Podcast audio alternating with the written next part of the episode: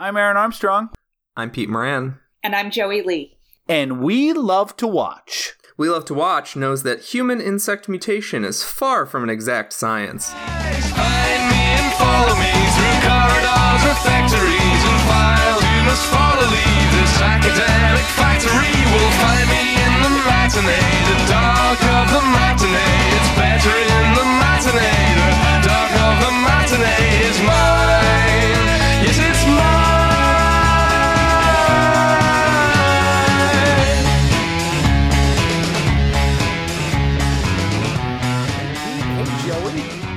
Hey team, how you guys doing? Good.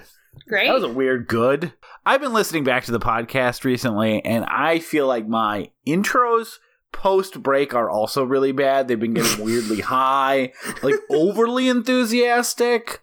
I don't know. I I feel like I need to restart uh, my entire podcast career and figure out how to say hello to people and how to welcome people back from a break. I'm I'm not doing good.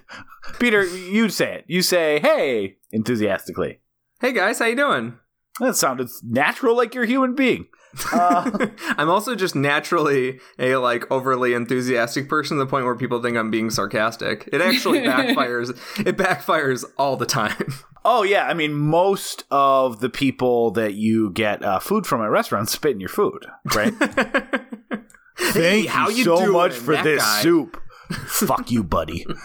uh, yeah, but we are we are lucky today to be joined uh, by Joey Lee.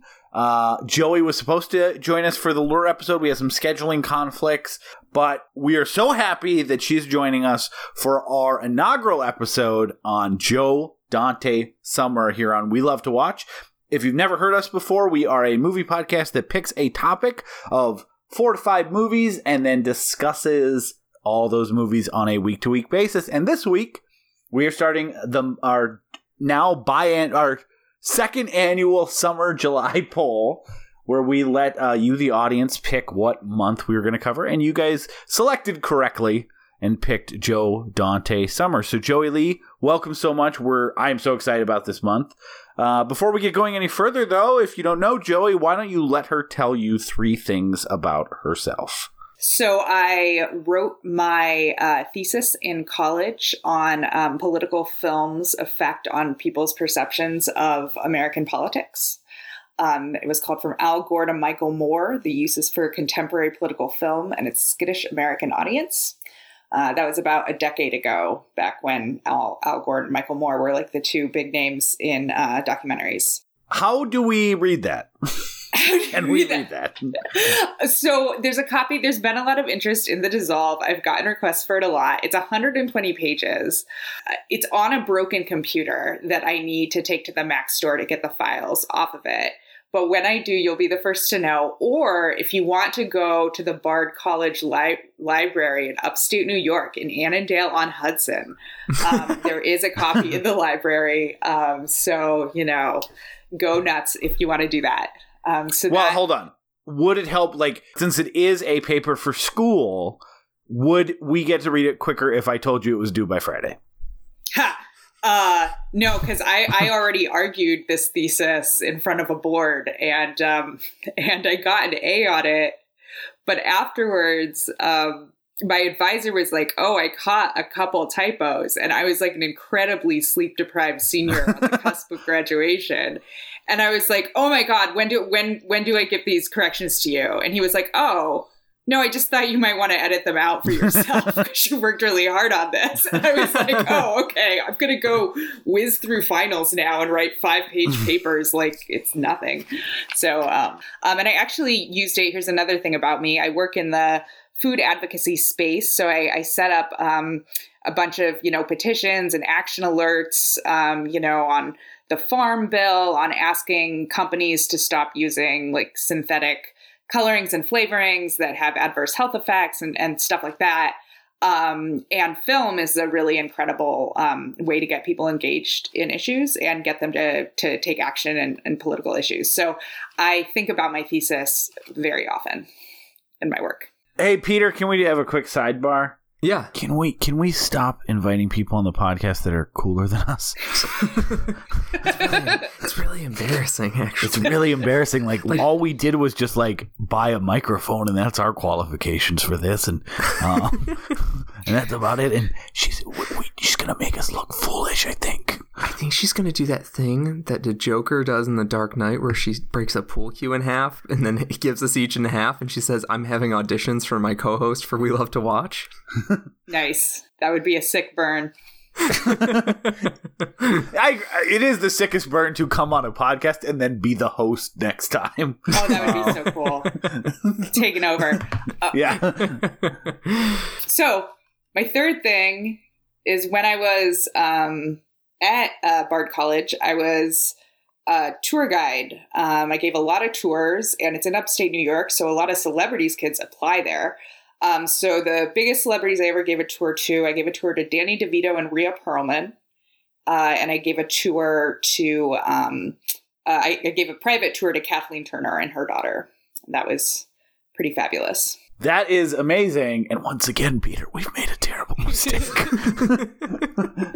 Kathleen Turner started smoking a cigarette on the tour, which normally, you know, I would frown upon, but it was Kathleen Turner, and um, she's got she's a powerful woman. I'm not going to tell her what to do. no, and that's She- like that's the secret to her voice. You can't take that away from her. Right, exactly. So her daughter actually had a squeaky voice, which I was like, "Oh, you poor girl." Um, so so her daughter goes, "Mom, you're being inappropriate," and she goes, "Oh, darling, sometimes I'm inappropriate." It was so fabulous.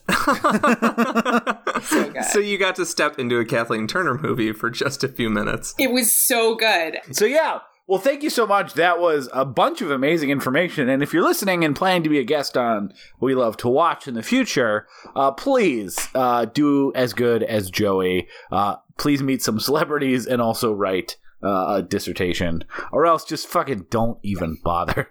Like, don't bring your "I was born here" into this. At, she, you, you raised the bar, is what I'm saying. Yes. And we Um, haven't even started yet, really. So We haven't even started. Oh, also, I know. I have a suggestion. If you guys ever edit music in, you should edit in the song "Matinee" by Franz Ferdinand, which is a Of course. song. Uh, That was uh, I am editing this week. That was 100% going to be the song that opens the movie because it's also every time I hear the word matinee, the only song that pops into my head. Right. Uh, they really they It's been in my really uh, cornered the market on yeah on on that uh, word uh, in song form. Uh, so Joe Dante, that's the month. And we are go before we get into matinee, which I'm very excited to talk about. But I think it might make sense to talk a little bit about Joe Dante. So we haven't done too many directors on this show. It's not really our bread and butter, but we do have favorite directors that we like to cover some some movies from. And uh, Dante and Carpenter and Romero and some of these guys always seemed like these are the type of directors that we want to do a month devoted to. We're not blank check. We're not going through filmographies, although I definitely see a world where the Dantes and the Carpenters of the world, we end up doing every single one of their movies uh, at some point, besides a few notable outliers like Burying the Ex and The Ward. But um, he is just a very unique director who had an amazing influence on films. He comes from that Roger Corman school that gave us like I, I don't know if you guys have ever seen the Corman documentary that came out uh, a few years ago. It's always funny watching or even looking back on how much Corman like influenced to realize like fifty percent of your favorite directors like started doing a Corman movie. And Joe Dante worked with him for a long time, actually. He didn't do the one and done. He had a kind of a longer term relationship. So I think it makes sense before we get into our first Dante movie in Dante month to talk a little bit about uh, our feelings on Joe Dante in general. Joey, do you want to start? Because I, I feel like you have a pretty pretty quick story with your experience with Joe Dante, but I'd love to hear Sure. it. Um, yeah, I mean, I have been watching this movie since I was so young that I wasn't really paying attention to directors. Um, and I haven't seen any other Joe Dante movies. Uh, I watched this movie frequently as a kid because my mom really liked it. Um, and she could never remember the name of matinee. She would just always call it the Mant movie. Um, That's awesome. so we'd have to like go look up either like and this is like pre you know before we got the internet so we'd have to either go look up in our little like dvd and movie review book everything by john goodman or um you know, I don't know, fi- you know, eventually someone would think of matinee or, or, you know, we'd figure it out somehow. Um, but yeah, I've never, I've never seen, you know, Gremlins or, or anything else he's done. Um, not even The Burbs, which is on my to watch list, definitely.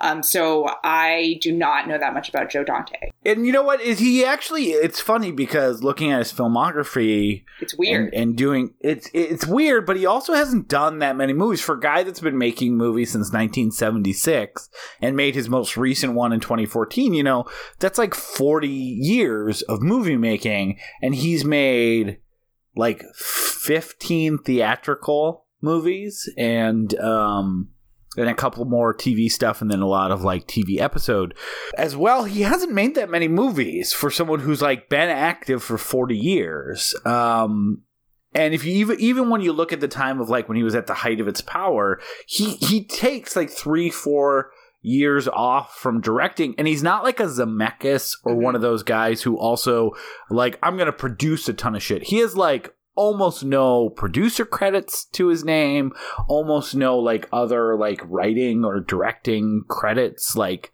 to his name. It was either he was like making a movie once every few years in general and then like occasionally directing an like an amazing stories episode or something but i couldn't i couldn't really find any reason why he's done so he did so little. It could also be that he just his movies weren't making uh, the phone ring that much because there is like there are solid chunks in his in his career like there is a five year movie gap between 2009 and Burying the Ex, which Burying the Ex is not a good return for him. well and Um, trapped ashes doesn't he just did the wraparound section so it's actually from looney tunes back in action to the whole right is that what you're oh I'm never talking mind. about the You're whole talking- to Burying the you're Axe. the yeah that's right So Sorry. no, no, no, it's fine. Um, so he he he had like yeah a five year gap right when you know Carpenter was giving uh, being given a second chance, and right when uh you know the Masters of Horror uh Thunder was getting injected in a lot of those guys, the Don Coscarellis, like the these older guys that you know maybe their careers were slowing down or they couldn't adjust to the, to the new new Hollywood, the new version of Hollywood with you know smaller budgets and faster turnarounds, and that's what horror movies are. Um, and so there there could be a story there. He doesn't in interviews. He's a very sweet. Very humble dude, but a dude with political convictions. So he's not like a humble dude just because he's like, yeah, I'll take any job that that you can you can give me. He's a dude with like an actual sense of purpose in life, and people genuinely love working with him. Like, Yeah, Spielberg, he- Spielberg talks sugar about him quite a bit. Yeah, you're right that everyone kind of loved him. And he is always um unlike a lot of directors, even even some like directors with a lot of touch, like, you know, a John Carpenter who started making stuff like in the 90s Memoirs of Invisible Man, which didn't feel like John Carpenter movies. Joe Dante with the, until he did Burying the Ex in 2014, all of his movies feel like Joe Dante movies. I think Joey, when you if you circle around and watch some of the other ones, I think you're going to recognize a lot of like the components in matinee the kind of comedy match with scary stuff and then those combined with a lot of weird uh, tangents and like trying to really throw um, throw the kitchen sink in to do as many things as possible is pretty consistent across most of his filmography no matter what he was doing. It's almost like he had like this um, ocd where he couldn't quite focus on one thing and like just kept adding different components. Uh, and it's one of the reasons why and we'll, we'll talk about this later when we rank probably dante movies like and we we discuss gremlins 2 in general which is ending our month that people love gremlins 2 a lot because it really is the movie where he just keeps throwing stuff in and never stops. But that that really is the component that kind of goes to a lot of his a lot of his movies. But you know looking at this the movie we're going to talk about today matinee is 93 and then he makes two movies in the next 15 years. Like he really he got big. He got you know he does uh small soldiers in 98 and then looney tunes in 2003 and then doesn't make one until the whole. That's you know for someone that we i think probably remember as a consistent presence weird how he got big and then slowed down almost immediately in our terms. And it's also interesting because all of the movies he was making. So Piranha and The Howling are both kind of grisly uh, and gory. Um, but after that, a lot of his movies were PG, PG 13 kind of movies. So it wasn't like he was making these like roughies. He was making very fun family movies. Like it kind of feels like Joe Dante's career, a lot of it is like what Spielberg would have done if Spielberg had leaned into E.T. or something. Like Spielberg had leaned into like I want to make like family PG 13 PG movies, but with like a big special effects focus and uh, you know a sense of humor and a, a a sense of sort of like belief in in common good and humanity. like it has it has a lot of Spielberg qualities to it, the way that some Zemeckis movies do, and that's no mistake. They all felt helped form each other's careers. So Joe Dante feels like yes, the other the other tip of the trident between Spielberg and and Zemeckis. And when people like when people refer to this movie as like a Joe Dante movie, which for someone who didn't make that many movies, that is a common thing that I'm sure we've all heard a million times. Like Krampus is one off top of my head that people were like, "Oh, it's like a Joe Dante movie," and what they mean when they say like a Joe Dante movie is that it's a movie that mixes comedic and horror elements but it doesn't detract from the the one doesn't detract from the other one. So it's not a it's not a like a scary movie situation where it's uh, a comedy that is like mocking horror tropes and it's not a evil dead movie where it has some funny moments but can still be like a really terrifying experience it is a movie where the comedy is funny and the scary stuff is scary and somehow that is able to like work together in a you know when he does it really well in a perfect unison yeah, that was my biggest takeaway from Matinee is that I was impressed with its ability to be a kids movie that was and about scary movies and definitely scary concepts, nuclear war. Um, hey, new, it was cool to watch it with a new fear in my eye too. What with recent events? yeah i'm Um, sure we're gonna get into that more right. because it is funny Unfortunately relevant is, Yeah. what is the Yeah. term I like to use for these kind of movies. Unfortunately relevant. but it was it it wasn't it definitely isn't unnecessary uh, necessarily terrifying because otherwise my mom would have never liked it or, or chosen to put it on at all because that's that's not her jam but it also is never sappy even though it's very earnest and sincere yeah Yeah, he has a sense of sentimentality, but he's he has a sense of sentimentality, but it's always well balanced. right because and it's not melodrama like Yes. it's not maudlin Right. The nu- nuclear, you know, attack is like a real problem. Like no one would, you know, no one would say that it's shying away or candy coating any part of that, you know, portion of history. So before we get into matinee more i guess peter and i so i i kind of i just mentioned this to peter and i posted it in our kind of shared film group as well that like i really joe dante a few years ago was someone who i was like you know i really like his movies. I'm going to rewatch it and then try to complete his filmography. And then i never quite did but i just started watching more and more joe dante movies. And i'd always liked the ones i had seen but i i started to realize how much i like him as a director.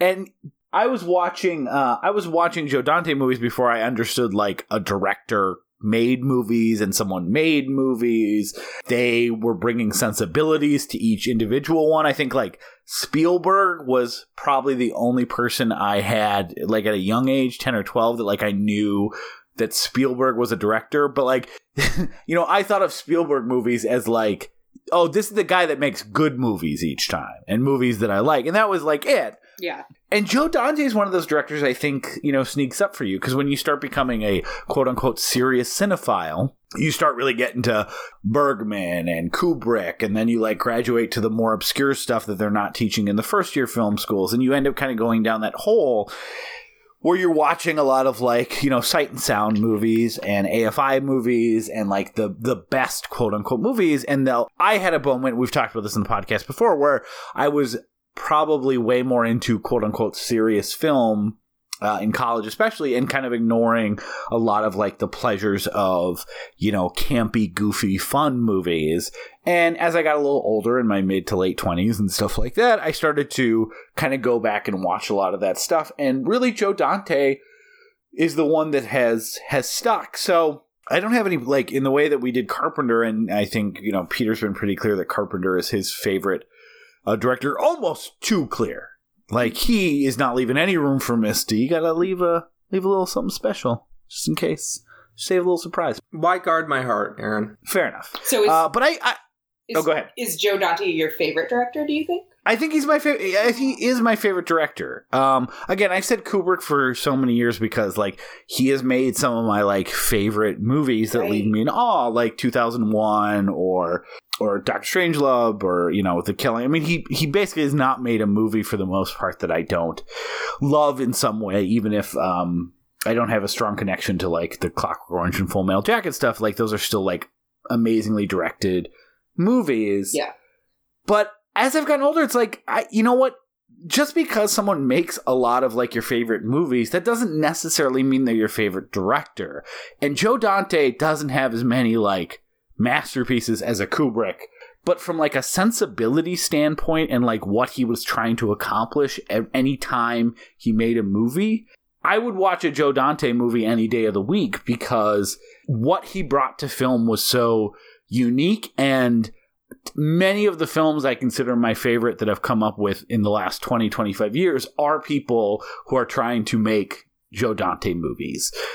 I think I think if if you can think of your favorite director as like whose sensibilities you enjoy the most and who and who you wish like this is who I wish all of Hollywood would copy from a stylistic perspective, then as opposed to just who who checks off most of your favorite films, then I would 100% say Joe Dante is my favorite director Yeah. who has also made like some of my favorite films as Right. well. Yeah, you know, that's interesting because I was thinking about my favorite director a little while ago, and I think my favorite director doesn't have any films on my top 10 list of all time, which is which is weird, but I just the but it's a director that is does really consistent work and also has a really strong voice. Um, and that's Pedro Almodovar. Uh, Yeah, and I, you know, and I love Volver, and I love, you know, um, Bad Education and The Skin I Live In. I love a lot of them, um, but it's really more like the consistency of the output, and like, yeah, and like also the consistency of the elements and themes he's playing with make make viewing it as a whole very interesting. Um, exactly. Well, he's another he's another person with a very consistent like tone and style and aesthetic. Where you're right, it's not just about like a movie that he make that you love. It's like his whole filmography is like all like almost chapters of his story. Yeah, definitely. Oh, and I also just think, I think, you know, directors who um, have it part of their mission statement to entertain, you know, like a Yeah. Zemeckis, like a Joe Dante, um, sometimes, you know, film snobs can write them off, um, you know, un- unnecessarily. And just from studying, um, you know, political film and how it re- Yeah. how, how people relate to it, people basically relate to political film as like, I want none of this. Get me out of there. I don't want to see a political film. So to, to influence people, you sort of have to like weave in political themes to narratives that they want to see that would entertain them. So I find it interesting just to see how the public reacts to things like that. And you know, have been fascinated with the like the success of Black Panther that year and how uh, this year and how it um, sort of cast the villain as the American perspective and like people view it Yeah. from the villain's perspective or the hero's perspective. And Chadwick Boseman was playing it like the villain, and you know Michael B. Jordan was playing it like the hero and stuff like that. So um, yeah, I find that really interesting. Uh, do you guys know if Matinee was a? I don't get the sense that Matinee was a financial success just based on It on was a the number. it was a huge bomb. yeah, because people haven't seen this movie. But not Yeah. as big as a nuclear bomb. But No, still no. a big bomb. Right. But close. That is very apt. And when you tell people about it, they're like, that sounds fantastic. I want to watch this movie where John Goodman is an old 50s producer making half man, half ant all terror. well, and, and and you're right though. Like Joe Dante is actually, as I've I've I've rewatched a ton of his stuff recently, kind of preparing for this and finished off his filmography as well. A lot of his stuff is is more political than you think, and actually, even Hollywood Boulevard, which was his first movie for Corman, which was very much an exploitation movie, but it's like an exploitation movie that's commenting on on um, exploitation movies about how like they they don't care about proper safety uh, procedures and how uh, the women that they're getting to star in these movies are like grossly mistreated and taken advantage of, and it's like it's pretty. It almost feels like a bomb throw of like Hollywood culture in 1976 that like we're still only talking about more now. And I think you could criticize that movie easily because it's it's both a criticism of it while still being what it's criticizing. Yeah. But it was interesting how much he was always kind of weaving these kind of like political narratives like small soldiers is a good example which is like this anti-nationalism movie that's like ostensibly a kid movie about toys coming to life uh, and you can kind of go through the list and kind of see a lot of those kind of uh, woke messaging and in his politics for the vast majority of his movies until Burying the Ex, which is like this weird misogynistic piece of garbage that feels really not of a piece with the rest of his um, filmography. Uh, but before we uh, go more into Matinee, Peter, I want to make sure you have some time to talk about uh, just your overall thoughts on Dante. Uh, yeah, I think we, I, I think we've sort of tapped into some of his magic, but it's going to take the whole month to really summarize like what he does so beautifully. And I think that this movie, when we when we get into the second half of this episode, when we get into what matinee does so specifically, we will kind of reveal what what uh, Dante does so specifically that I don't think other people do. And so, yeah, do you guys want to talk about matinee? yeah. Yeah, let's talk about Matinee.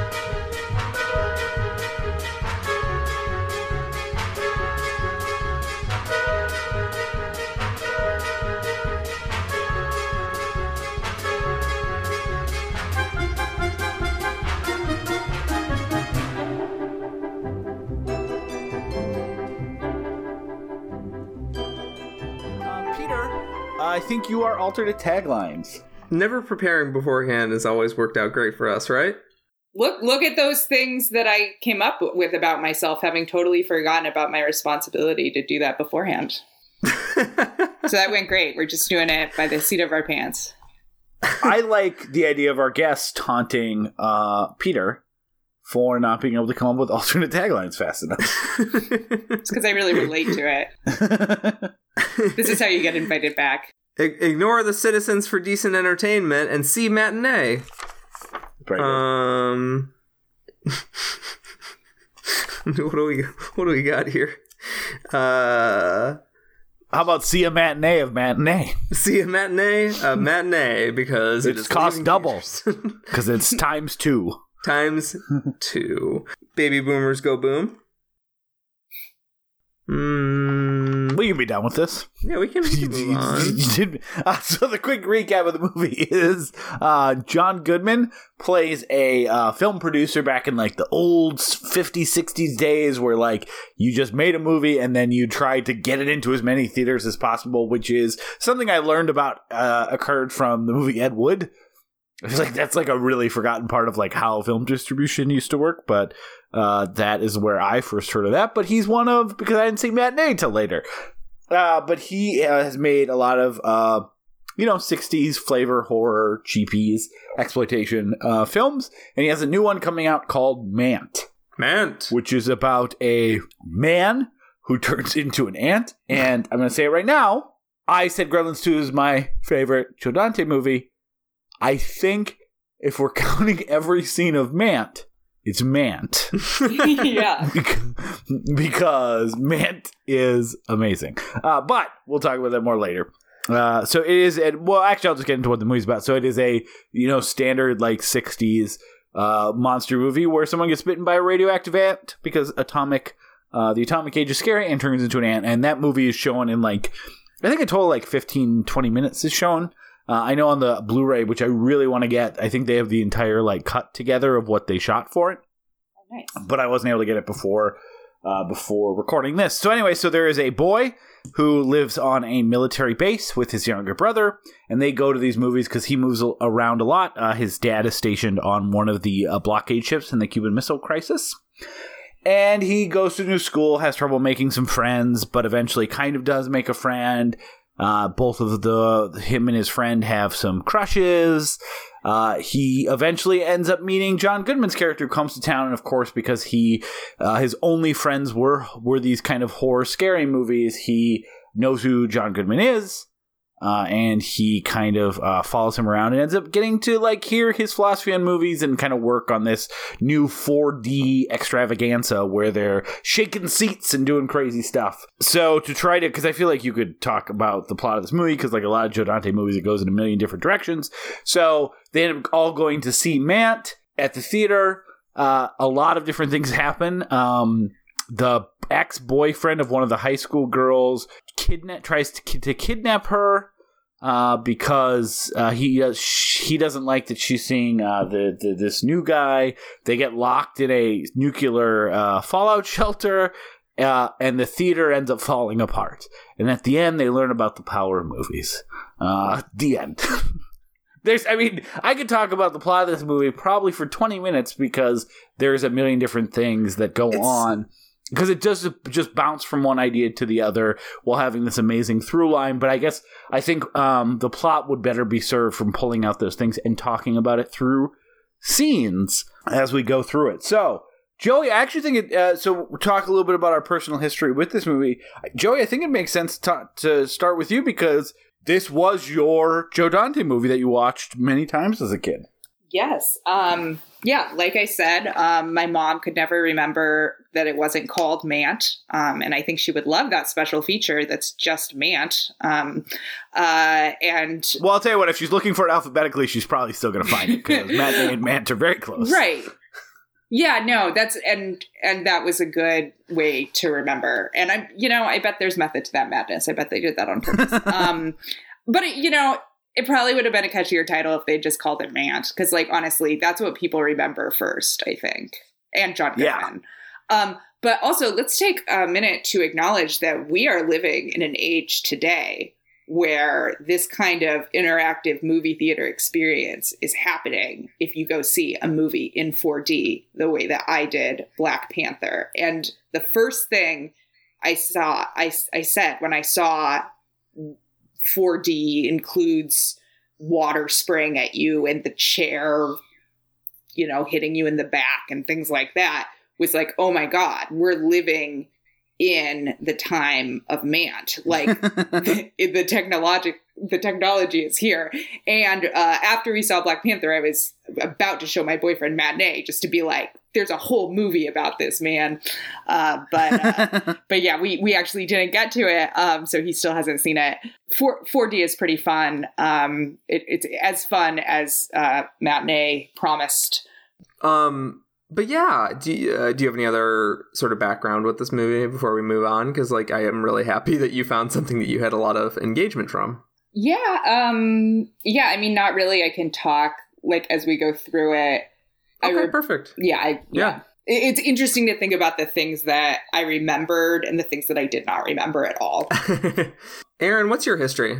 Yeah, so I I was very aware of this movie um, because I worked in a video store and would pour over video stores, and I really liked John Goodman, King Ralph. But this was again not knowing that that this was a Joe Dante movie, and probably wouldn't have cared if I would have known at the time either.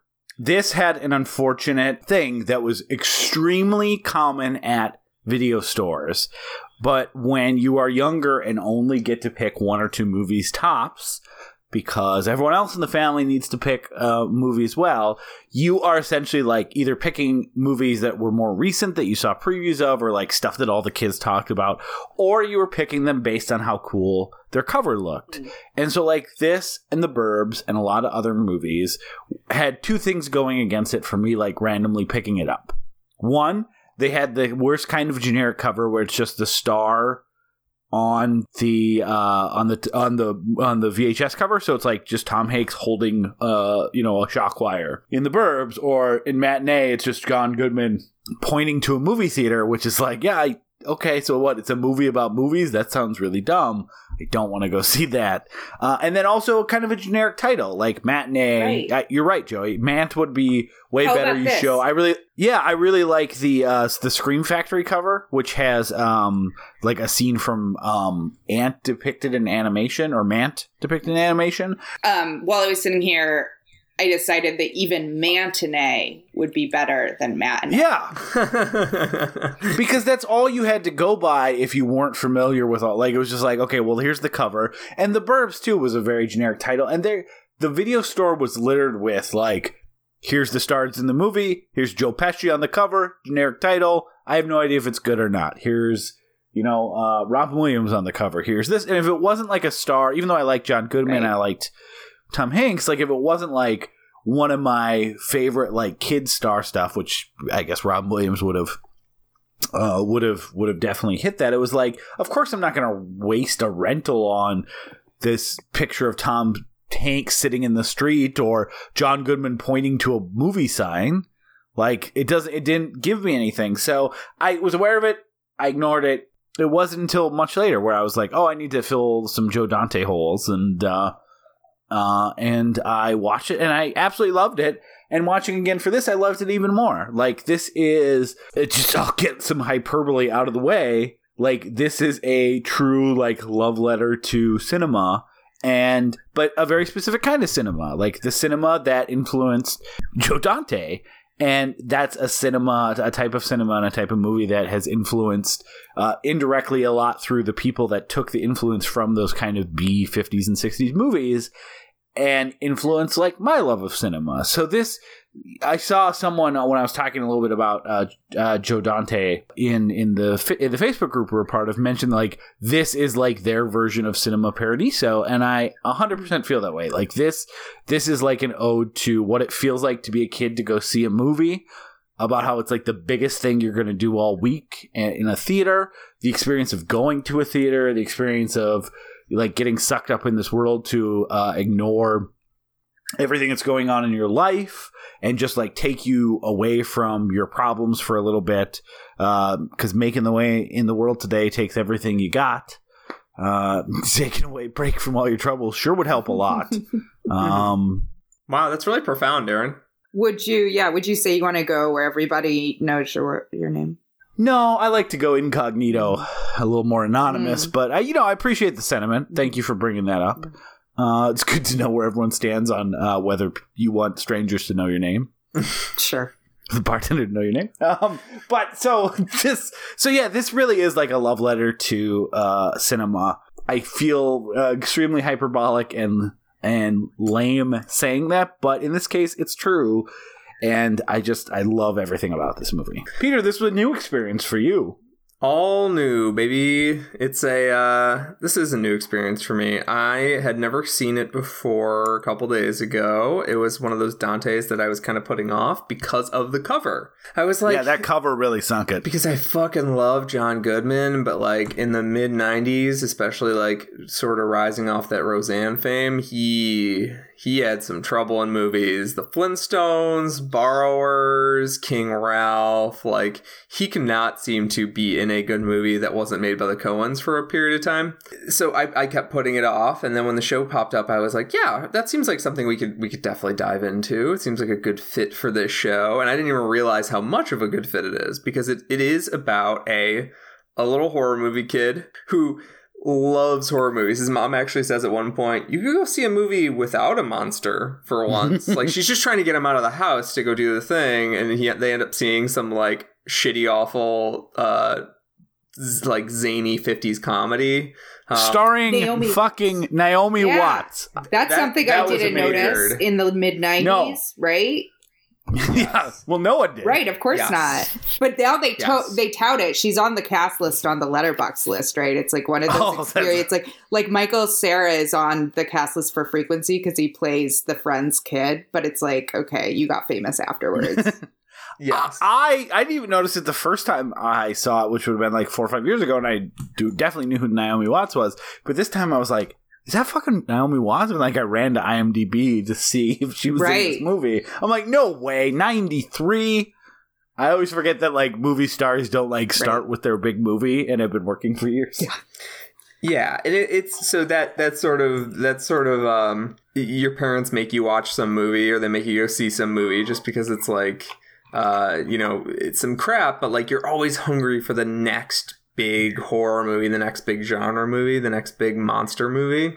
That experience was like and they were anticipating the next th- th- that movie. They were waiting like weeks for it as john goodman is building up the hype for it. Like that was all super relatable to me.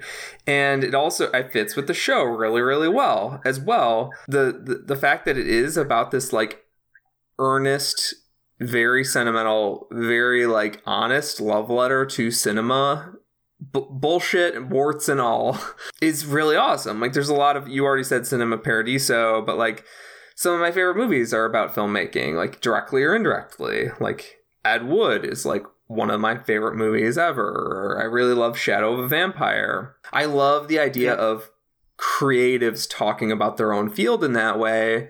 Um, it can be the most circle jerky experience possible. Like sometimes Hollywood making movies about Hollywood is like the worst thing ever. But when it works, it just it, it works. Um Well, and you don't even have to. I mean, Joey, maybe you can speak to this better. Like, as a kid, I could easily see this movie, like, not even being like, oh, it's about all this crazy shit that's happening, not necessarily like a movie about movie making or Hollywood. Like, I feel like you could enjoy this movie on a purely, like, wild ride entertainment level. Yeah, I would have liked it as a kid. It's good because it has a kid protagonists, um, and it really does see the world through a kid's eyes, but like the real world, not like some sanitized version.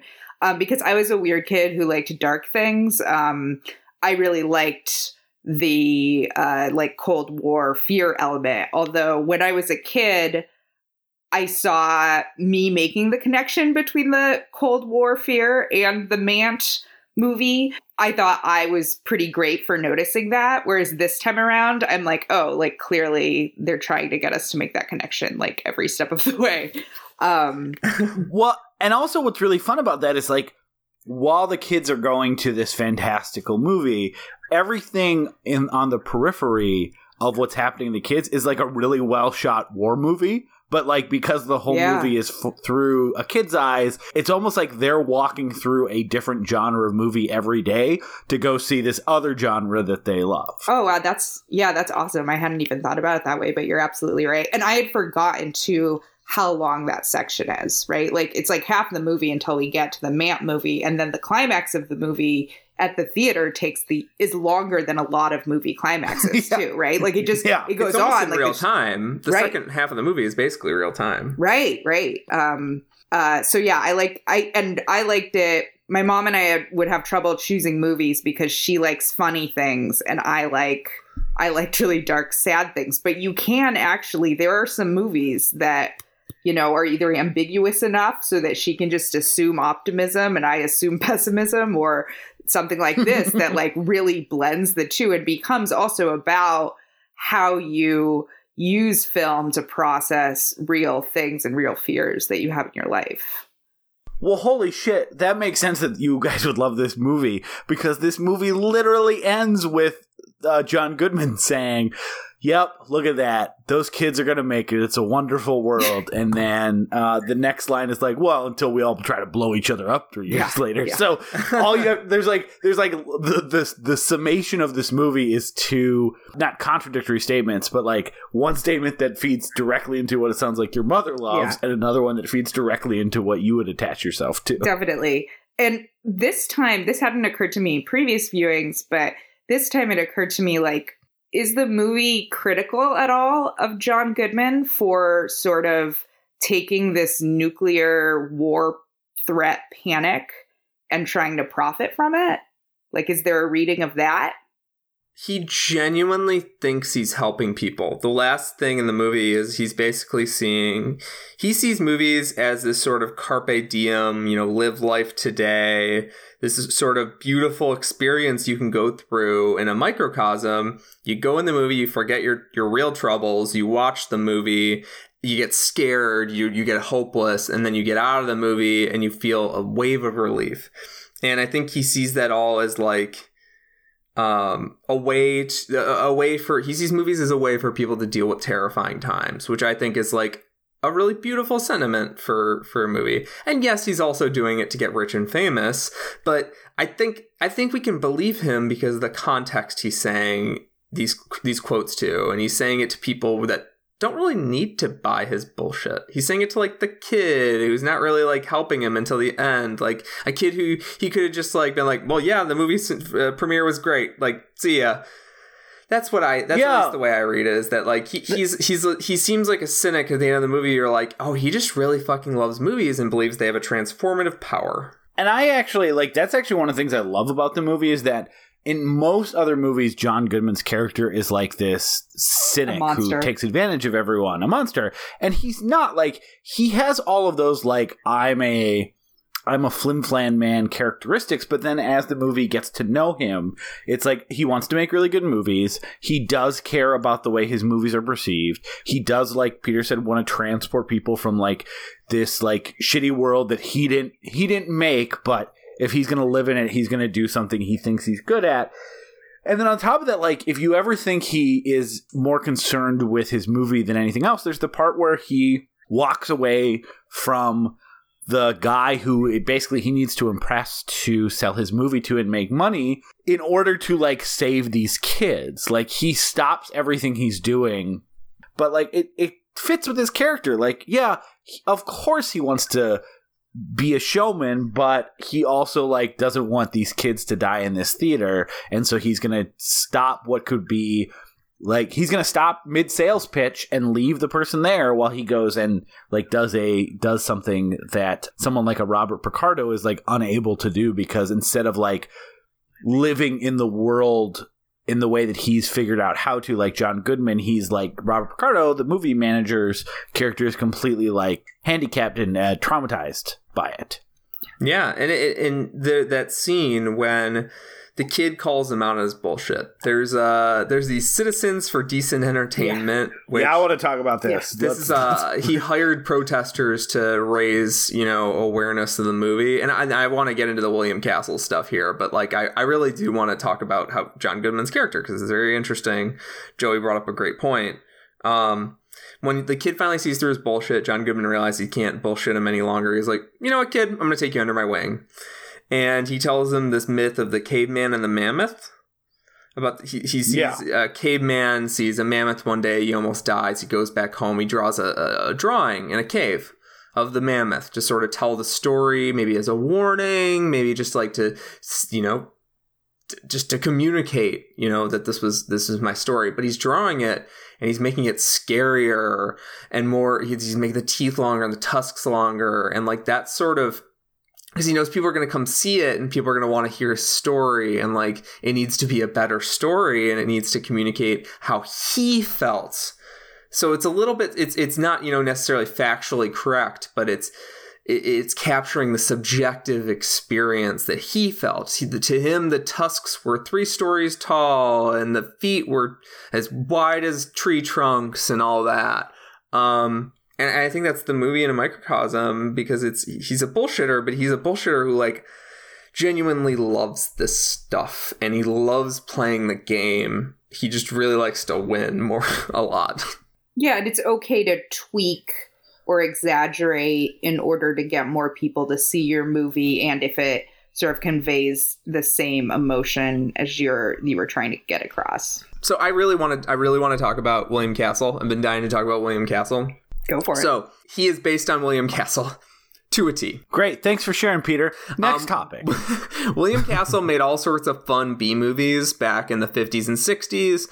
He never quite transcended out of the B movie thing. Um, he a lot of Vincent Price stuff Yes, and he did uh, House on Haunted Hill, which is sort of uh, the opposite of like The Haunting. It's like a very goofy, sort of funny, like spooky, uh, spooky horror movie.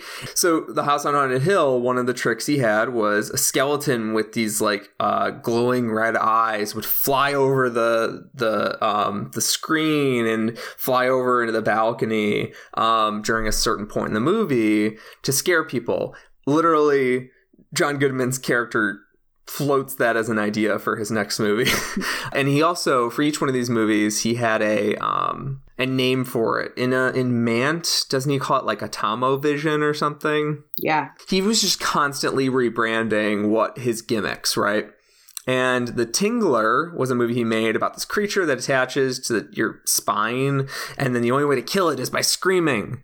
And um, but you'd feel it, and so he would have these Percepto chairs that would like they were um, de-icers from pl- like military planes, so they would vibrate under your butt during certain parts of the movie to make you think that the tingler had grabbed your your spinal cord and to make you scream. And Vincent Price actually says at one point in the movie, "Scream, scream for your lives." And that's what it's based on. In the movie, it's like a it's like a it actually gives you a little bit of a shock, but that's um that was more that's more of an apocryphal thing. They didn't actually shock you; they just sort of gave you a little buzz. I would assume that would Um, open you up to some lawsuits. Yeah, yeah, yeah, yeah. And then there was 13 Ghosts. You wore special glasses that made you see ghosts in the movie a little bit more clearly. Uh, you could see That was also the that's also an idea he floats at the end, right? Yes, all of these are in the movie. These are all William Castle ideas. Joe Dante, I think maybe it was just for legal reasons couldn't call him that. There was this thing with homicidal I really want to get into because he like he gave people uh, a br- a chance to leave the movie and get a full refund after like 15 minutes and you know take the coward's way out so the movie takes a break like 15 minutes Oh, yeah. the movie so and and then Well, and they were they reversed that in this movie where they lock the doors and won't let Yeah. anyone leave. Mhm. Another lawsuit. yes and and this was for a movie called homicidal which was him reacting to psycho. When psycho they wouldn't let anybody into the theater at, uh, after you know the opening credits or whatever. William castle's like um, these are b movies. Like that's not how you treat b Yeah. movies. You need to have the exact opposite. Like give people a bailout point so people can kind of be united in their terror if one or two people leave. Um and like for the cow the, the he also did this thing where he like really wanted people not to take the coward's way out because then he wouldn't have it. So he had like a yellow line on the floor and uh, yellow lights that would have to go on people and that would play a tape that would that would say like watch the chicken like this dude's a coward. And when you got there you would have to sign a yellow little card saying like i'm a bona fide coward. Oh man. he did all these William Castle did all this crazy fun shit. Like the, the last one, there's there's a ton of stuff he did, but the last one I'll I'll share um was for Mr. Sardonicus. He had a thing partway through the movie. There's this evil dude, and at the end of the movie he says like I want you to say how much we punish this guy. And so he gave out these uh, knobs to people, like punish him, spare him kind of thing. And then he would talk to the audience, be like, oh, a lot of you said we should punish him. There's a lot of merciless people in this audience. And then they would show the scene of this guy being punished. The trick is, he never. th- There's no switching of reels. There's no switching of film. the uh, no matter what the audience votes for, Mr. Sardonicus is being punished. Uh, He's just a- lucky that people are reliably sadistic. Yes, yes. So there's Well, also all these there's no ballot counters. Right. Yes, Right. Well, also the people Let me- who do don't want to punish wouldn't go to a horror film at all. Well, exactly. Yeah, exactly. So not to spend great- an insane amount of time on William Castle, but this movie is about William Castle. I wanted to dive into some of the fun tricks because this is part of horror history that like I'm very passionate about, but I'm not sure if we're going to cover any of his movies anytime soon. Um, and you can see like this movie is so good at replicating that. These movies were designed without the concept of home video, Right. which is why you know in this movie like there's those parts where like the ant person needs to run through the audience, and so everyone's like commenting on what the ant person in the audience is doing, which obviously doesn't translate well to if it was going to a home video market where you'd be like, do we fast forward this? I don't understand what's what's going on. Uh, but obviously, no one ever had the foresight. It was like you just try to make your money in the in the theater, and then it goes away forever. I really like that. I also like how, just from John Goodman's character perspective, how excited he is every time one of his uh, tricks works with the audience. like he is super excited that it works, and it's especially funny in this movie because it's like he literally electrifies the seats and people jump out of their chairs and he's like yes can't believe that worked they really they really they really jumped up when they were electrified it's like yeah you, you know you electrocuted them Right. But bit. but but uh, Harvey Starkweather, which I think is riffing off Charles Starkweather, the murderer. Harvey Starkweather turned the dials up too high. Right. That's another weird thing about this movie is that characters you never really know where any of the character arcs are going, but you know what motivates the characters. So like yeah you never expect that Harvey Starkweather is going to end up in the Mant suit, being hired by uh, being hired by Larry to to to run the knobs and play with all the effects backstage, and then you know Larry's going to see see his uh, ex girlfriend getting you know necked by the kid from Hocus Pocus, and they're gonna and then he's gonna come and start attacking him really really hard, and then Larry gets attacked trying to defend the boy because he knows this is going a little too far, and then he gets punched out by Harvey, and then. Larry, in perfect Larry thing, stands up and people start clapping because they're like, "Oh, that was all part of the show." Like people are in on the fun. People people know that they were they got shocked. They people know that like Yeah. It's not really the mant, but like the fun of it is is the deal. That's the deal. Yeah, I mean, I just considered Harvey in the Mant suit one of those, you know, fun mm-hmm. suspension of disbelief movie things where all the characters have to be at the same place for the climax to happen. What do we think of the lead character, the blonde kid? He's I a don't even remember his name. little bland, but He's very bland, Right. especially compared to Lisa Jakub, who's so fun. oh yeah is she, She is. she's is she the girl? She's amazing. Yeah, she's the girl. The- his She's girl, she's the little communist girl. Right, no, I know. I was going to say yeah. she's woke as fuck. Am I allowed She to is. swear on this? Um You can swear as much as you want. Woo. She hates war and she loves black people. No, I know. She's And then the- right, she is gross ahead part. of her time. That part of the movie aged fantastically. You're like, wow. And you're like, yeah, you are sort of like, she's sort of too good for him almost. She said she's like so adorable. And she also is just like so strong in her convictions. That would have been a girl that would have destroyed me at 13. Like, I would have been obsessed with that girl at 13 because, like, she's just, she's fun and engaging and she's, like, got political, like, conviction and she stands up to authority when authority is Yeah. full of shit.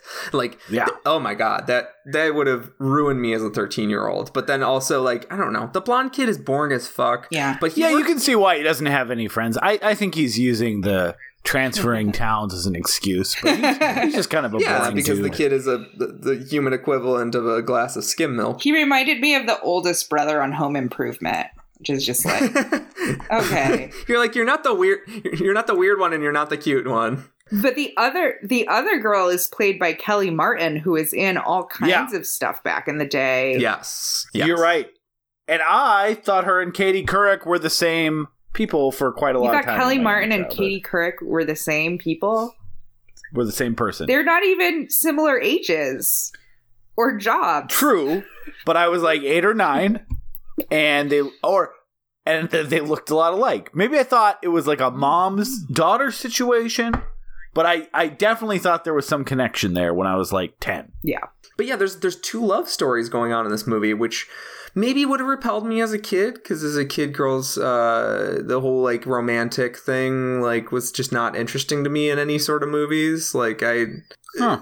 I was interested in uh, being in love in real life. But as a kid, I was like, anytime that there would be a romance story, I'd be kind of like, who gives a shit? So this movie actually, like Super 8 and Stand By Me, is maybe not like a kid kid movie. I think it's like a 10 to 15 kind of movie, right?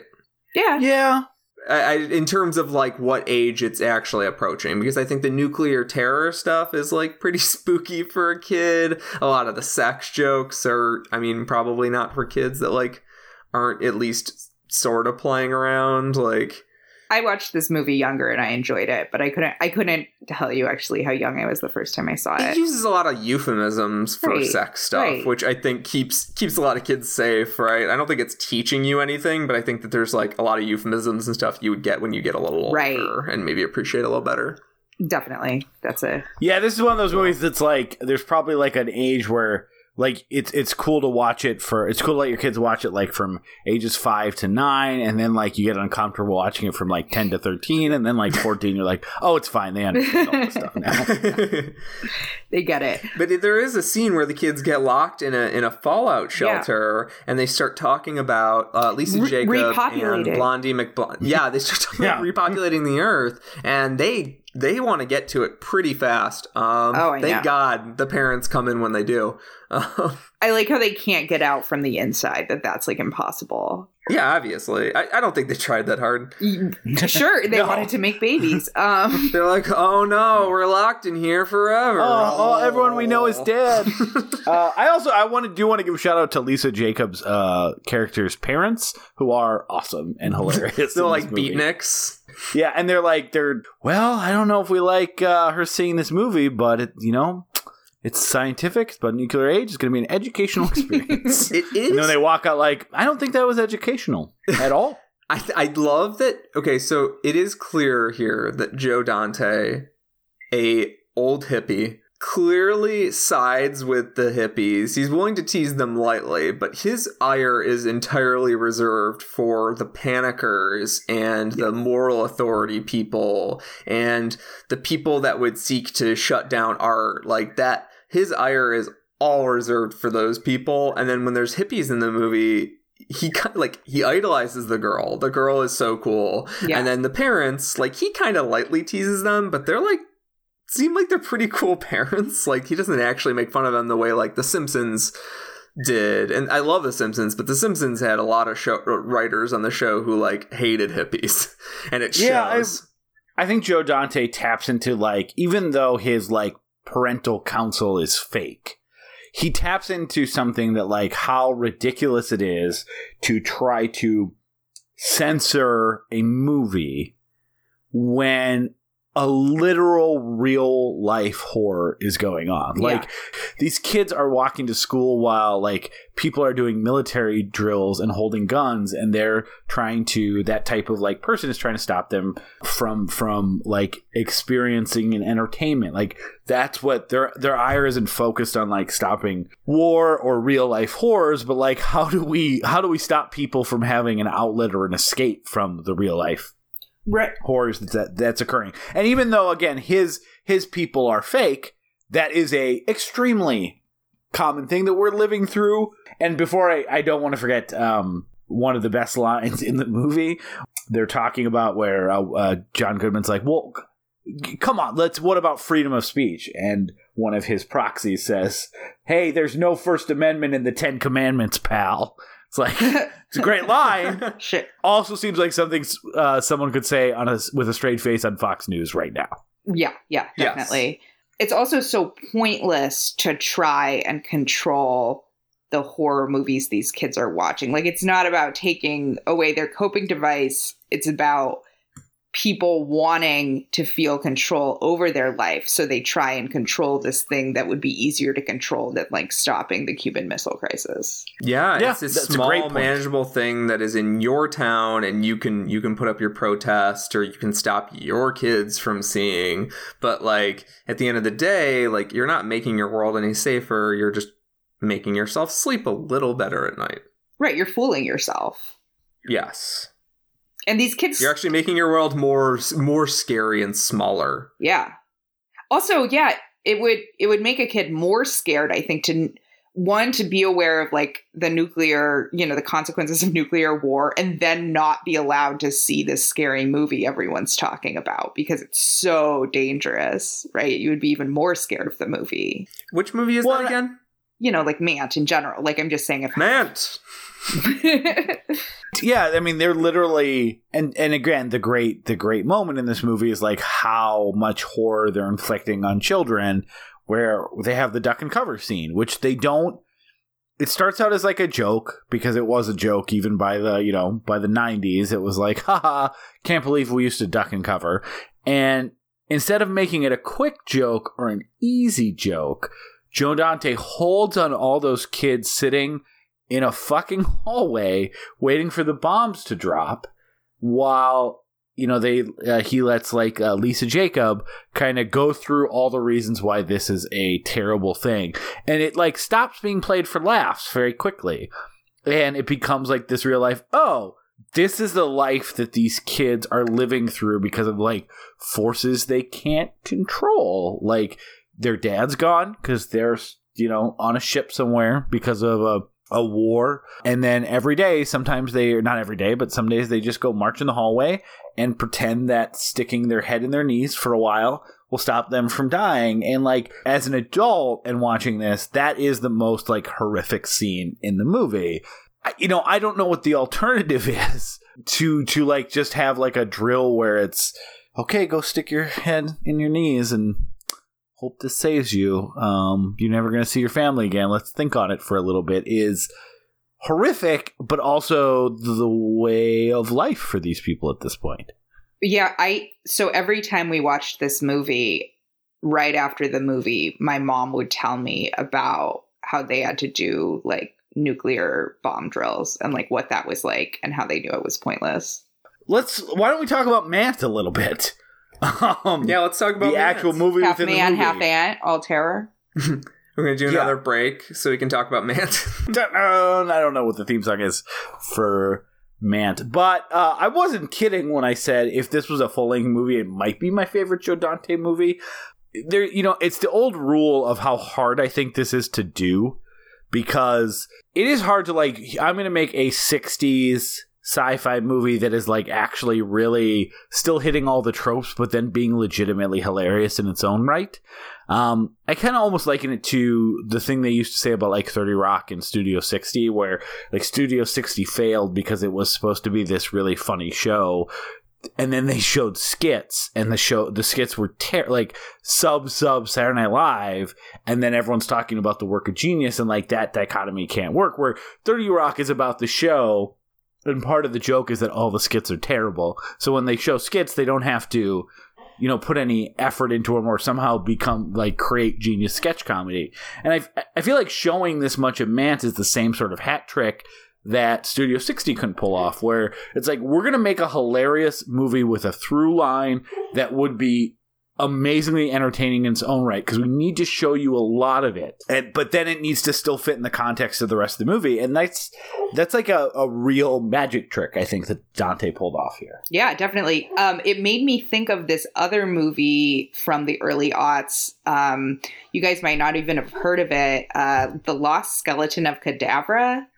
I was wondering if you were going to say Yeah. that. Yes, I have. I have heard of it and I have seen it. It reminded me of that as well. But I don't think that movie was very good. Like I went with No. friends and like I had it was like one of those times right where you're like giggling and making jokes, you know, in between things. So it was okay that the movie was like the jokes like the jokes in Mant are better than the jokes in Lost Skeleton of Cadavra. And like the jokes in Mant aren't carrying an entire movie, right? Like yeah, I feel like it could though. Lost Skeleton was a movie I really wanted to Yeah. like because I loved what it was doing, and it it's like uh, there was another one too that starred uh, Eric McCormack. oh wow.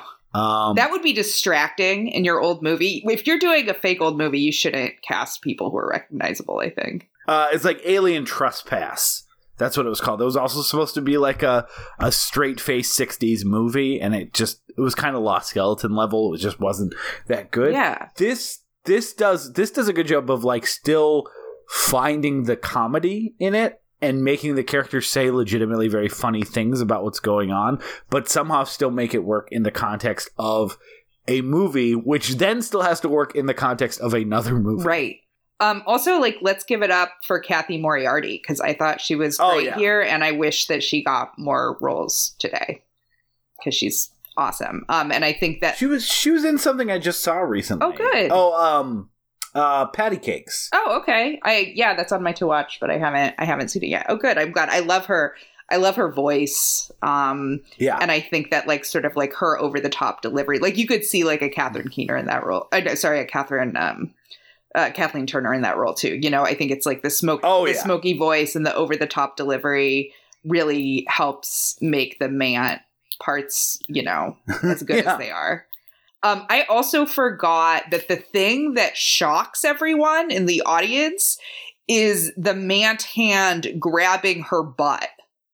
Yes. I totally had forgotten that. I was like, oh wow, that is horrifying on another level, right? Like, so You're like you can all feel uh, as- You can- empathy instead of sympathy. right, right. you too can be this bombshell blonde getting harassed by her mutant aunt boss. oh, I think the best line in it and the whole thing is when they're they have all the military guys standing around. They're gonna shoot at the man who's crawling up a building, and he goes, you know, he's not a monster, he's a shoe salesman. And then the, the soldier turns around and goes, Would you let that fit you into a pump? yeah. like i love those little those little like jokes that it's like yeah they actually in in 50 sci-fi movies they would make little snide remarks and stuff and soldiers would actually take time to talk to people and stuff because like the, the, they're you couldn't show the ant for the whole thing. like so you needed right. like these scenes between like the dentist and you needed like the weird subplots. I I love the whole thing with like that the dentist is still focused on teeth the entire time. like that is a great run of the way that he when he turns into an ant. I love when like, he turns into I got great news though. Your teeth are fantastic. And then like he still is like, well, this is no excuse to not have your checkups. Yeah. And then of course he turns into an ant. But he's very committed to his. uh uh, and also apparently waiting in the wings for you know how your dentist is like constantly waiting for your husband to turn into an ant yeah, so that you can totally. make your move. It's totally That's a great '60s like limited cast. right. yeah. Well, sort of like how this movie has the ex-boyfriend in the ant suit backstage, right? Yeah, Everything has to come together in a big climax. But yeah, I love when he reveals when the dentist reveals his his mant claw when she's in the chair. It's just like just the performance and the timing is just it's just because you know it's coming, right? And then when it comes, Yeah. you're like, oh my god, somehow this ant claw is bigger than I thought it would be, and like more ridiculous, right? Because like if someone was really in that situation, they could obviously see his his ant claw, right? Like yeah. if it wasn't like the reveal for a movie. The other thing that sells it really well is that uh, the makeup effects on the Mant character is amazing. Oh yeah, oh yeah, and it's funny that they had to make two versions of the Mant costume. One for the one that would have been believably shitty, and then one that like would have actually like made it into the movie, and they would have spent the time and money on. Yep. and then of course it has a twist ending at the at the end, um, where the yeah the the dentist, which I don't know why the wife is still going to this dentist, um, comes out. Maybe he's says the they- only dentist checkup. in town. That is that is something that people don't Yeah. talk about enough with horror movies. They're like, why is everything in a small town? I was like, because in small towns, everybody has to see each other. Like, you don't Right. you don't need nine hundred characters. Like that's also why shows like the the Marvel shows make New York seem super small because like everybody just runs into everybody all the time. Where like that doesn't necessarily happen in cities ever. Yeah, definitely. And also, like, if there's only a couple different police officers, then you can have some reason that people can't just go to the police officers, right? Like, I was going to say at the beginning of this segment, as someone who's only getting into horror movies now as an adult, um, and like, I'm pretty into like the indie horror trend that's happening. Um, all horror movies are sort of comedies in their way, Yeah. right? Because it's always a little ridiculous. Like that's why teenagers are so great in them because teenagers don't think like other people. They're like, oh, you know, there's someone chasing us that's going to kill us. Let's go to a boat or my parents' boathouse that's abandoned up north in the wilderness instead of like, oh, let's call the police. Yeah. Oh, we're not missing prom just because eight of our friends are dead.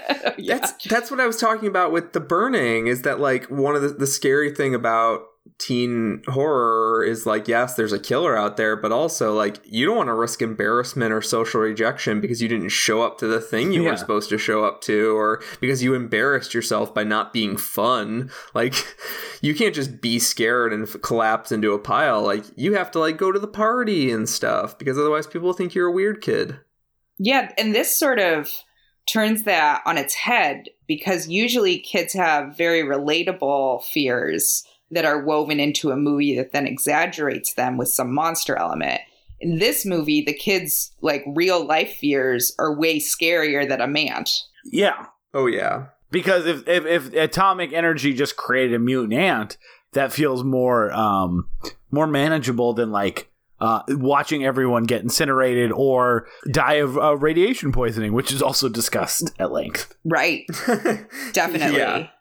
Uh, yeah, wrapping your head around the concept of like I'd rather die quickly than like see everyone suffer and suffer myself is like a pretty heavy concept for anyone, much less a kid. And also when But, she's But also also having they- those conversations they don't- with her parents, and she's the adult in the room. She's actually like embracing what nuclear war actually means, as opposed to like, well, I don't know, well, yeah, maybe we should just keep living this lie. Well, exactly. The movie doesn't spend a lot of time uh, really like letting everything that they're talking about in relation to the threat of like nuclear war sink in, which is actually perfect because to everyone in this movie, that's just like a constant, omnipresent threat that they're dealing with. So, of course, they're not going to sit and like dwell on it. If anything, they're trying, the whole movie is about trying to ignore that. So, the fact that like it gets acknowledged, but then not delved into is like super appropriate for what everyone in this time is living through. yeah, they only think about it during, you know, the drills where they have to put their, you know, be under their desks and have a couple minutes to think about the, their mortality. Uh, Exactly. But um, I might disagree with you guys in constantly framing it as like a distraction and like a way to escape your normal life because maybe maybe in this situation because it's like a weird reversal where their problems are worse than the actual mant problem would be but i think that a lot of what this movie is about and something that i that i think about a lot is how people either use movies allopathically or homeopathically. Um, and by that I mean you're either like me and you like to watch dark things and cry and feel sad, and then it makes you feel better because you were sad and you just felt your feelings real hard. um, or you're into them because they distract you and you totally take you out of your life and you're in this other world. I can't do that at all. I envy people who can. I use movies to relate to my real problems and feel them very deeply so I can sort of move forward with it. I think I it just I, so for me personally that's a great an, um observation of the two because you're 100% right. I I think for myself it just kind of depends on what mood I'm in. Like there's definitely times where I do the former where I'm like I'm to have a good cry and I'm to feel a lot of feelings and then it's to be over. And I can, you know, go about like feeling like I had some sort of emotional release or catharsis or anything, which I guess is what like fiction was designed around in a lot of ways, but that's a whole different conversation. Um, or just like, you know what, I've had a bad day, I'm gonna put on something that's comforting for me and like forget about everything that's going on. Like I, I feel like it can be a little bit situational where I'm not necessarily consistent. It probably well, just means but you're balanced. maybe. Um, I definitely I understand what it, depending on where I'm at. Like when I've been through like you know specifically like bad breakups or something, like you do end up like I'm gonna watch say anything fifty times, and I'm gonna cry a lot, and that's just gonna be my week this Yep. week. So I will I will say one thing about that. Um, I think that whenever I've tried to use movies as a salve to like fix something directly, it's sort of like trying to will yourself to be happy. Mhm. Like it just doesn't come. um, so like when I'm sad and I put on like Arrested Development, it just doesn't come. When I'm sad and I put on literally like any movie that has a sense of drama in it, I can get very empathetic for characters, even either poorly written characters or evil characters. Like I can I can really feel what people are feeling and then I can work through those feelings a little bit more indirectly or I let my subconscious kind of do the work and then I come out of it and and, and that's how I kind of get through it. I can almost never use movies as like a direct salve for for a particular emotional ailment. Like I feel like it doesn't work for me, which hmm, I'm sure lots of people it does. Like I can't just put on a comedy when I'm sad and have it fix it all. Yeah, So I lost my job a couple years ago and now I'm, you know, I'm in a new position and it's wonderful. But when I the day I found out that I lost my job, I was like I usually don't rewatch movies very much.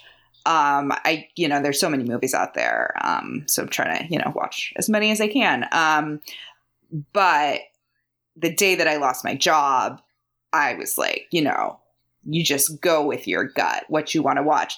And I watched V for Vendetta, and then I watched Into the Wild. And like, I can't, so I always like go back there. Like, I must feel these movies must do a lot for me because that's where I went. And yeah, they were also both streaming. So like, that's convenient, but I didn't really, you know, I didn't like scroll through, you know, the algorithm forever. Um, I knew I wanted to watch them. So that's, I always think that that's meaningful. Like, whatever you're, you're drawn to in when you're down, you know, and not necessarily like have a plan, like, oh, this is going to cheer me up and whatnot. Um, Well, and on on, on their very broadest strokes, uh, those those movies are somewhat related in that you could label them as uh, jobs are dumb. you're right. different You're right. on the material, You're right. I but- didn't even realize but that. they they are both kind of about how jobs are really stupid. Yeah. No, you're And how right. they actually might be soul crushing and awful. yeah. yeah. So, any quick scenes and final thoughts that we should get to? Uh, we could talk about this movie all night, I'm sure, but uh, Yeah, I could talk about John fucking Goodman. I, I could talk about fucking John Goodman all all night, but Yeah. like the the scene where the scene where he's being introduced is such a amazing way to start the movie because it lets you know what Mant is, it lets you know what the movie is going to be playing off of in terms of themes, and it introduces you to John Goodman. And without John Goodman in this movie, I might not have liked it because it would just be about the boring blonde kid. Um, and he does this amazing thing when he's talking when he goes. You've heard about it in national magazines, and he just quickly waves over a stack of newspapers. and it's just stack yeah, that's great. it's it's such a small joke, but it totally introduces you to the sort of humor that's going to be in the movie. Like it's about hucksterism and it's about it's about love of movies, but it's also about like how those two intersect. Um, and J- John, yeah, I love that. I found myself noticing that he kept referring to other medium or to other media. Like he would talk about TV a lot. Like he would be like, "Oh, did you see that on TV?" Like when people would find out things about the war, like when someone thought that they were Yeah. under nuclear attack, and then he had like another line about, or no, there's a sign up that said this was actually a note I took. There's a sign up that says "Fight Pay TV." Um, Yeah. at the end that's in the movie theater i think. So i yeah i thought that was interesting. And when i first i've always had the suspicion since i first used to watch the movie as a kid that like it's it was sort of fictional to think that a movie producer would have that much hands-on involvement with the local town. But it sounds like this was really a way that these movie like it, it doesn't seem like that unrealistic. Like maybe is it is it at least unrealistic that the lead actress in the movie would be in a nurse's uniform you know making people sign waivers I, I he would normally hire. So he also did that thing. William Castle did that thing where he would have um, a person pretend to be a nurse and sign across like you'd have to sign a health waiver to see the movie because it's so scary. It might you know scare you to death. But I don't think it was usually the lead actress in the movie because people would recognize her. right and also like Call you. isn't it i mean isn't her even if it's a b movie actress like come on like how expensive would that be that would be ridiculous right like she's probably off. Yeah, she's she's off shooting a movie for some like another piece Yeah. of shit for somebody Right. else. Right. yeah. I mean, so I guess we can assume that like her relationship to John Goodman's character um, got him the extra leverage, and it's also doing the movie thing where everyone has to be in the same place at the same time. But I always sort of considered his presence there to be like a fictional movie thing they were doing. So it's interesting to hear that like it is based in some sort of reality. Because I would always think, even as a kid, I'd be like, well, how would this scale? Like, he can't go to every movie theater and like redo all the seats. Um, like, why is it? Why did he choose? It's because yeah, it's because the scale was so small. right. Like, I can't like even imagine. big thing is getting in 50 theaters. Right. But it and it usually wasn't like in 50 theaters at once. It was like you they would tour the country with their role to get into 50 theaters and they'd make a ton of money that way, but like it was very normal to have like a print or two of the movie and then just tour the country. So, you know, Right. East Coast would get it first, and then th- four months later, someone on the West Coast would see the movie. Yeah, like a trap, like because you know they movies are sort of based on theater, so it was sort of more Yeah. similar to theater.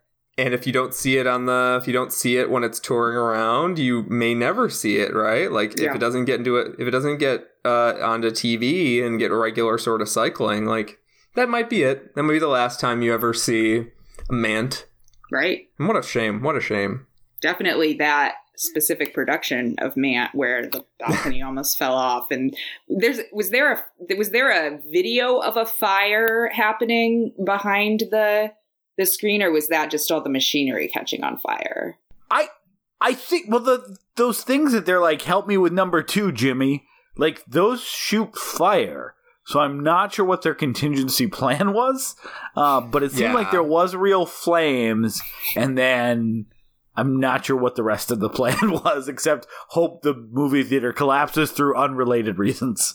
So John Goodman says he says uh, some a firefighter says like um, there's there a fire in there and then John Goodman says says no I turned it off. So I think John Goodman was in Yeah. control the whole time of the fire. yeah and it looks a lot like an atomic bomb going off at one point Yes, and let's note that Rick, uh, Richard Picardo, uh, the theater owner, he also Robert, Robert Picardo, he is going to be in. He's every Dante movie. He's going to be in every Dante movie. Um, and Dick Miller. And Dick Miller, the the awesome Dick Miller. Um, and he's uh he's one of the dudes in the, the from the um the, the the parents rights groups. Mm, yeah He he's in tons of stuff. Like once you see And he's him, in you tons can't of Joe. Dante Yeah. movies. Yeah. Um, the original that But yes. guy yeah he's he's so he is the original bad guy. He bad bad the original that guy. Sorry, it's late for it. But uh, yeah, so yeah, even uh, Robert Picardo, he like tries to stop the too many kids going up on the balcony, but he's too busy worrying about his own bullshit to be able to stop enough kids going up there. So like, I think apart from the balcony, I think everything apart from the balcony Well- and apart from Harvey Yeah. overdoing it, I think everything was pretty much in his control. Right. Well, Harvey overdid it in like a couple different ways too. So, you know, Yeah. because he overdid the shocks and then he also got in the physical brawl in the ants. Yes. Uh, but yeah, I guess my final thoughts are this movie's amazing. It is definitely one of my top five favorite Joe Dante movies. Normally, I would be kind of bummed that we're done talking about this because it'd be like, well, that's it for the Joe Dante. Aw. So I loved this discussion. I'm glad I get to have three more of them uh, about this director because yeah, this. We could have we could have focused on so many different uh, parts of this movie because it just has so many things going uh, for it and so many different like plot threads and jokes and serious commentary and satire and it just really runs the the gauntlet of trying to throw in as much as possible while still having a very clear uh, story and through line. And um, I think uh, that's going to continue for the next couple movies and then kind of it blows up with him getting his chance to do uh, his craziest movie with uh, the last one we're covering this month. Yeah, I think what Aaron said. for bre- for brevity, I think what Aaron said. I think I think we're all kind of on the same page that this is a very remarkable film. Well, Joey, thank you so much for coming on. This was a blast, obviously, because we we could probably keep talking for a couple hours. Uh, we can't wait to have you on again. But first, before we go, you were supposed to originally join us for the lure. That didn't end up happening due to scheduling. What is your quick take on the lure? I didn't like it very much. of um I'm doing the, you know, the 52 films by women challenge as I try Yeah. to do every year and of all the women directed films I saw this year, it was probably my least favorite. Um which, you know, I'm pretty generous, so that's still like a 3 out of 5 star review for me cuz I, you know, I have to really hate a movie to go below that. But um I didn't like that the what bothered me most was that I felt like we're learning about these mermaids and these creatures, but then the two mermaids are so different from each other that it's hard to learn about. Like, I get the notion that, um, you know, they're dangerous and these men just think that they're beautiful, but they're really vicious creatures and what and like ha- part animal. But then one is totally motivated by romance and the other seems to be like pretty goddamn vicious. So i thought that was sort of like confusingly drawn. Um, and then i also just didn't really care for the songs. Um, but when i learned more about the director afterwards about how she grew up in like a weird disco sex club um, yeah, it makes Yeah. more sense from like a personal experience um, perspective. Um, and then there's also just something I need to bring to everyone's attention, which is that the older woman in that movie looks exactly like Real Housewife of New York City, Sonja Morgan. And I have a tweet about that shameless plug for my Twitter handle, Movie Equations, in which I add movies together to make other movies. I have uh, a picture of both of them to because the, the I could not stop thinking like, hey, it's I'm really glad you did your. I'm really glad you did your work on this one because I I need to see them side by side. I'm actually, I'll, I'll say this. I am a little disappointed to find out that you are a mermaid bigot. Do you think that just because someone's a, a mermaid, that they're all the same? uh, but, you know, they're individual fish people, and they can have individual personalities, but, you know, um, uh, appreciate the plug. I, I follow you on Twitter, and there's some really great stuff on, Oh. on that. So if nice. so, we, we can put a link to it in the show notes. Yes. Uh, do you have anything else you want to plug? Oh, uh, you know, no, not really. Unless you're, you know, if you're into, um, uh, you know, being part of the food movement and getting action alerts, I write for my organization. Yeah. You can go um, check out uh, Center for Food Safety. Um, is the very good org I work for, fighting for you know green, safe, and healthy food policy. Um, uh, the Twitter handle for that is CFS True Food, um, or it's just Center for Food Safety on Facebook. Um, so that's a that's a good thing as well. That was very distracting. Did you guys like it, or should I just go listen to the the episode? Uh, we we loved it. yeah, we were pretty positive about it. Yeah, I know that. But we really love the music, uh, which was a big part of our praise. So, like, if you're like, "Oh, I don't care for this," I can like uh, our whole first like I don't know season about musicals were about how much Peter hates musicals. Oh no, So it's if you if you don't hate now he doesn't hated musicals. But I get that like if you're not into like the aesthetic and the music, especially of a musical, that can make it um, difficult. And as we discussed, if you're a mermaid bigot. yes, of course. Um, Uh, so yeah, no, this was amazing, and Joey, we're definitely gonna have you back. Yes. Uh, this has been a great Next time uh, we'll book four conversation. hours. yeah, right. Next time we'll be like, okay, we're all taking half a day off. and, um, yeah, and we're gonna so, talk yeah. about the following topics. Uh, Right. um, I, uh, but no, this was amazing, and we can't wait to have you back. Uh, Peter, we still have three more Joe Dante movies. Uh, next week we are doing The Burbs with the Koski brothers, uh, Dustin and Adam, more specifically. Uh, if you wanna, if you wanna give them names. Uh, if you want to give them names. well, someone did want to give them names. Peter is their parents, and that's how they got the names. So we're just if they didn't want to, they didn't want to, but they did. Uh, and so we will respect their wants and desires, and also give them the same names. Uh, and then we're doing Rock and Roll High School, which uh, is just a Peter and Aaron joint, and then we are wrapping it up with um, Gremlins 2, the new batch, and Hayden uh, and Hayden Bythway. So uh, yeah, that's all we have. Uh, we will we'll see you out there at the movies while someone is uh, electrocuting your butt and throwing shit in your face. Good night. Good night. Sometimes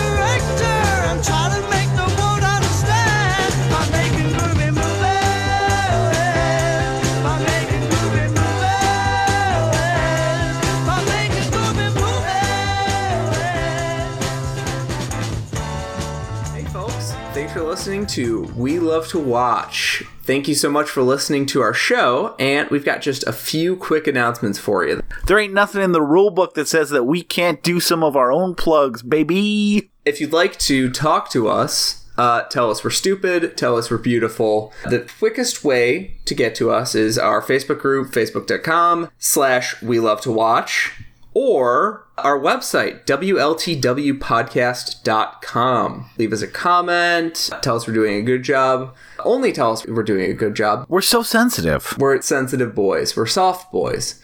And uh, if you'd like to help other people, if you enjoy our show and want other people to be able to listen to this fine, fine program that we produce at no cost, we don't get any money for this. You guys have yet to pay us anything. We live and we breathe off of good reviews from iTunes. So if you would please go to iTunes, review our show, give us a positive rating. We would love to get more and more people involved in this show and this community. I know you hear it all the time, but it really does help. And we're also available if you don't use iTunes. We're also available on Google Music, Stitcher, TuneIn. We're currently on SoundCloud. We'll take that out if SoundCloud goes away. That's it. Thanks for listening. Stay tuned, guys, on our Facebook page, especially. We're going to have a lot more polls, a lot more prizes, and a lot more uh, interaction with you guys. So keep it tuned in. Uh, let us know what you guys are thinking. And again, above all else, thanks for listening to We Love to Watch.